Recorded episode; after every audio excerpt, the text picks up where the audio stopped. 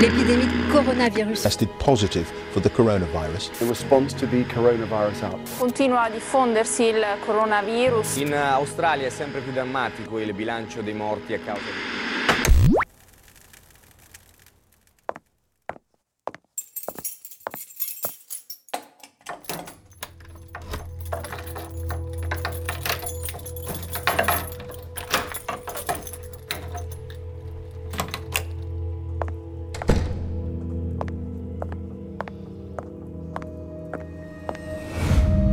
Finalmente fuori.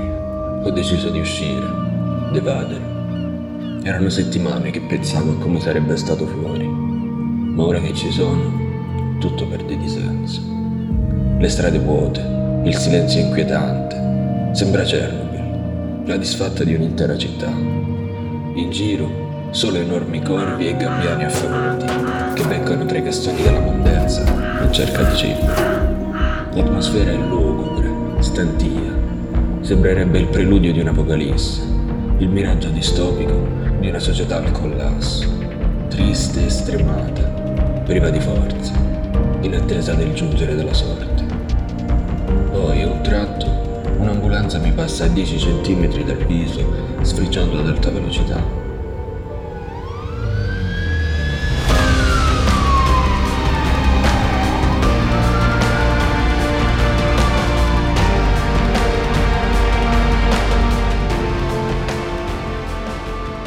Botta di vita improvvisa, euforica, palpitante, prima di ritornare al tanto agognato silenzio, sordo e desolante.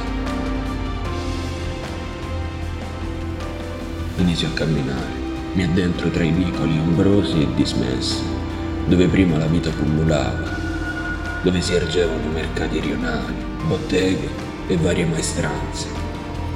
Mi fermo nel pieno centro del vicolo, scorgo l'orecchio alla ricerca di qualche suono che mi pare di percepire in lontananza. Sì, non mi sbaglio. Riesco ancora a scandire bene il brusio delle persone che accalcano la via, lo stronio delle baracche, lo starnazzare dei pescivendoli che sgomitano per accalappiarsi il cliente. Lo sentite anche voi?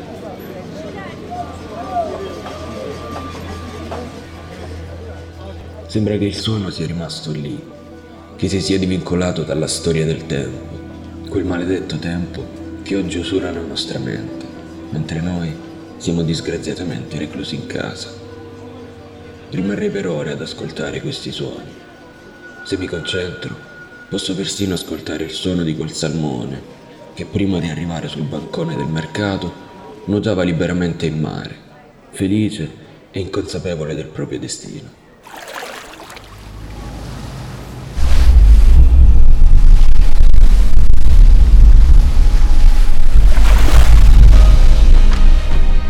Sento che il mio cammino all'interno del tempo è appena iniziato. A malincuore, dunque, abbandono il vicolo del mercato alla ricerca del nuovo, che non tarda ad arrivare. Arrivo a Scalo, San Lorenzo, e qui il tepore del sole che mi ha accompagnato fino ad ora si assopisce tra le nuvole crescenti e l'inizio di una lieve pioggerellina.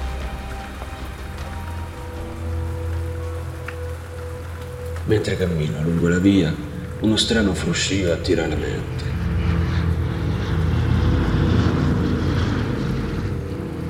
L'atmosfera si fa tesa, nervosa. Nell'aria cresce il sentimento di inquietudine. Qualcuno urla. Giù, giù! Stanno arrivando!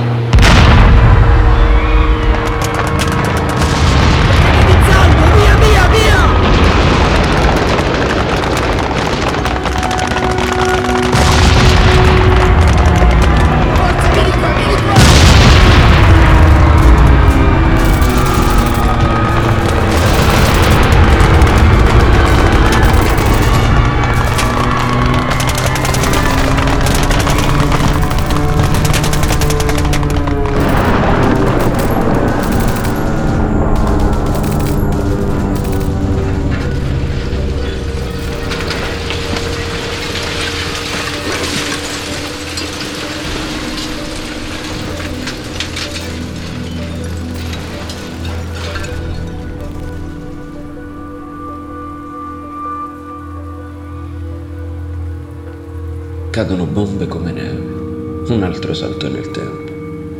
Vengo avvolto tra le nubi nere della morte, mentre odo le urla strazianti della povera gente. Si dimenano tra le fiamme e la polvere dei palazzi.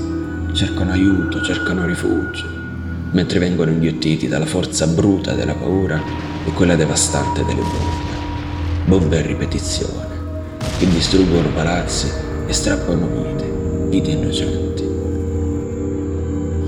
Il 19 luglio del 43.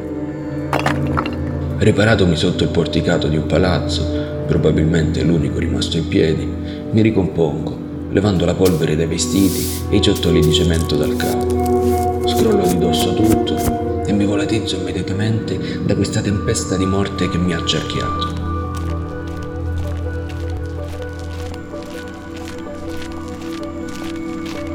Cammino superando vari isolati e lasciandomi tutto alle spalle. Uscendo dal quartiere, il sole rispunta fuori giocosamente, come un fanciullo che gioca a nascondino. Arrivo ad un bivio. Cresce il dilemma corneliano. Da un lato, a sinistra, una strada che porta a un colle. Un'altra apparizione. Centinaia di persone marciano al grido di libertà, muniti di fiaccole e forconi, intonano canti inneggiano all'uguaglianza tra patrizi e plebei.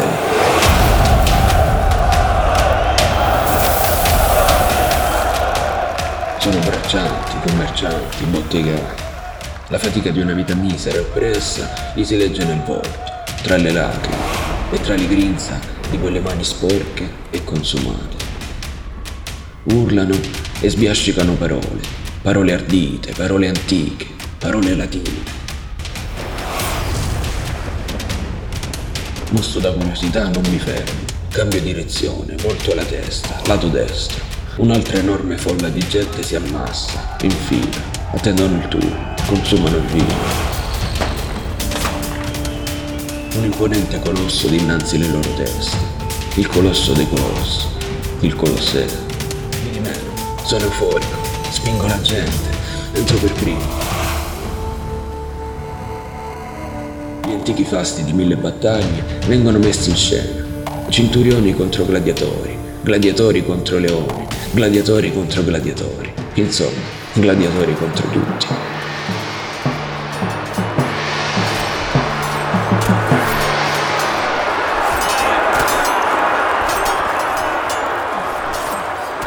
Il sangue scorre a fiumi e la gente si esalta, euforica, invocano il nome del proprio eroe.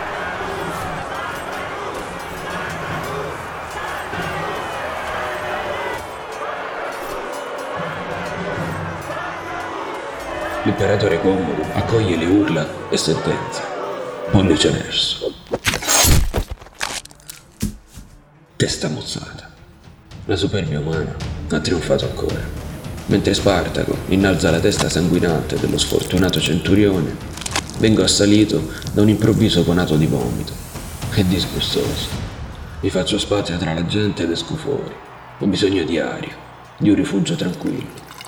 Bevo un po' d'acqua da una fontana ed è lì che vengo colto da un'illuminazione. Un posto tranquillo, so io dove andare. Mi dirigo poco più a sud, supero i cancelli e l'atmosfera cambia repentinamente. Giovani massaie dal viso angelico e dai seni prominenti lavano i panni sporchi in una grande conca d'acqua. Mi sbigliano tra loro e sorridono.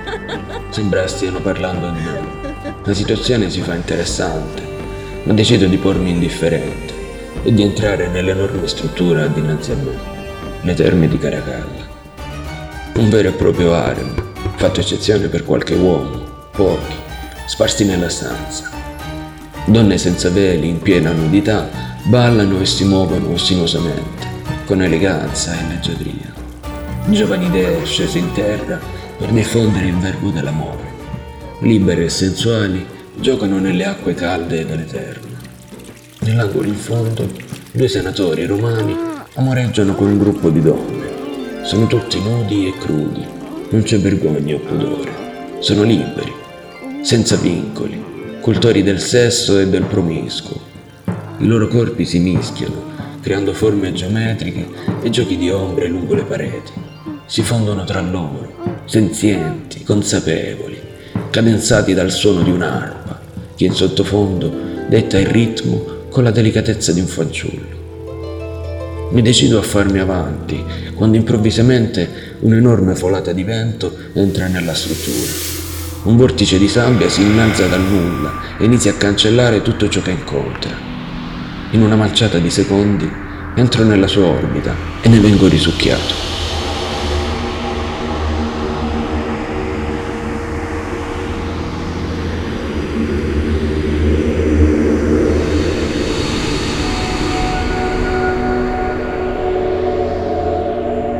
Dopo attimi di confusione, torna la pace. La sabbia ha rarefatto ogni cosa, tutto è scomparso. Mi ritrovo ora in uno spazio infinito, accecato da una luce bianca, intensa, spirituale. Ne sono sommerso, sembra il paradiso. C'è nessuno. Ehi, c'è nessuno? Mi giro attorno, ma niente, non c'è nessuno, solo bianco attorno. Avete sentito? Mi volto d'improvviso alle mie spalle. C'è un uomo con una toga bianca, bordata di rosso, capelli corti, ricci. Una striscia di barba gli si estende da una basetta all'altra. Profuma di acqua di rose ed ha il volto triste, spento, perso nel vuoto. Gli domando: Chi sei tu? E con lo sguardo assente, dopo una lunga pausa, mi risponde: lo spregevole uomo, un tiranno, figlio di Marte, dio della guerra, disonesto e peccatore, assassino di mia moglie Claudia, mia madre Agrippina, mio zio, l'imperatore Claudio, e il solo Giove sa quante altre persone. Questo sono io, un mostro. Nero Claudius Caesar Augustus questo è il mio nome. D'improvviso il volto si fa rarefatto, si dissolve nell'aria. Tutto scompare insieme a lui e vengo avvolto da un leggero tiepore.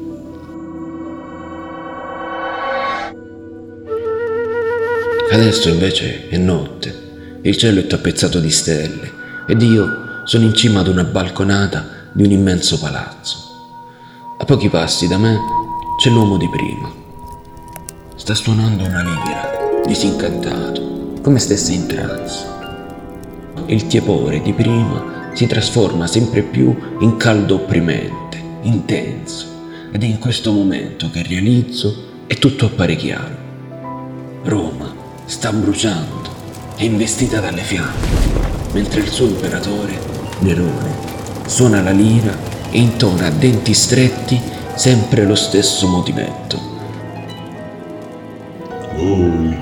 uomini giusti e onesti, perdonate questo povero uomo, perché non sa quello che fa. Perdonate quest'uomo. Perdonate, perdonate, perdonate, perdonate, perdonate, perdonate, perdonate, perdonate.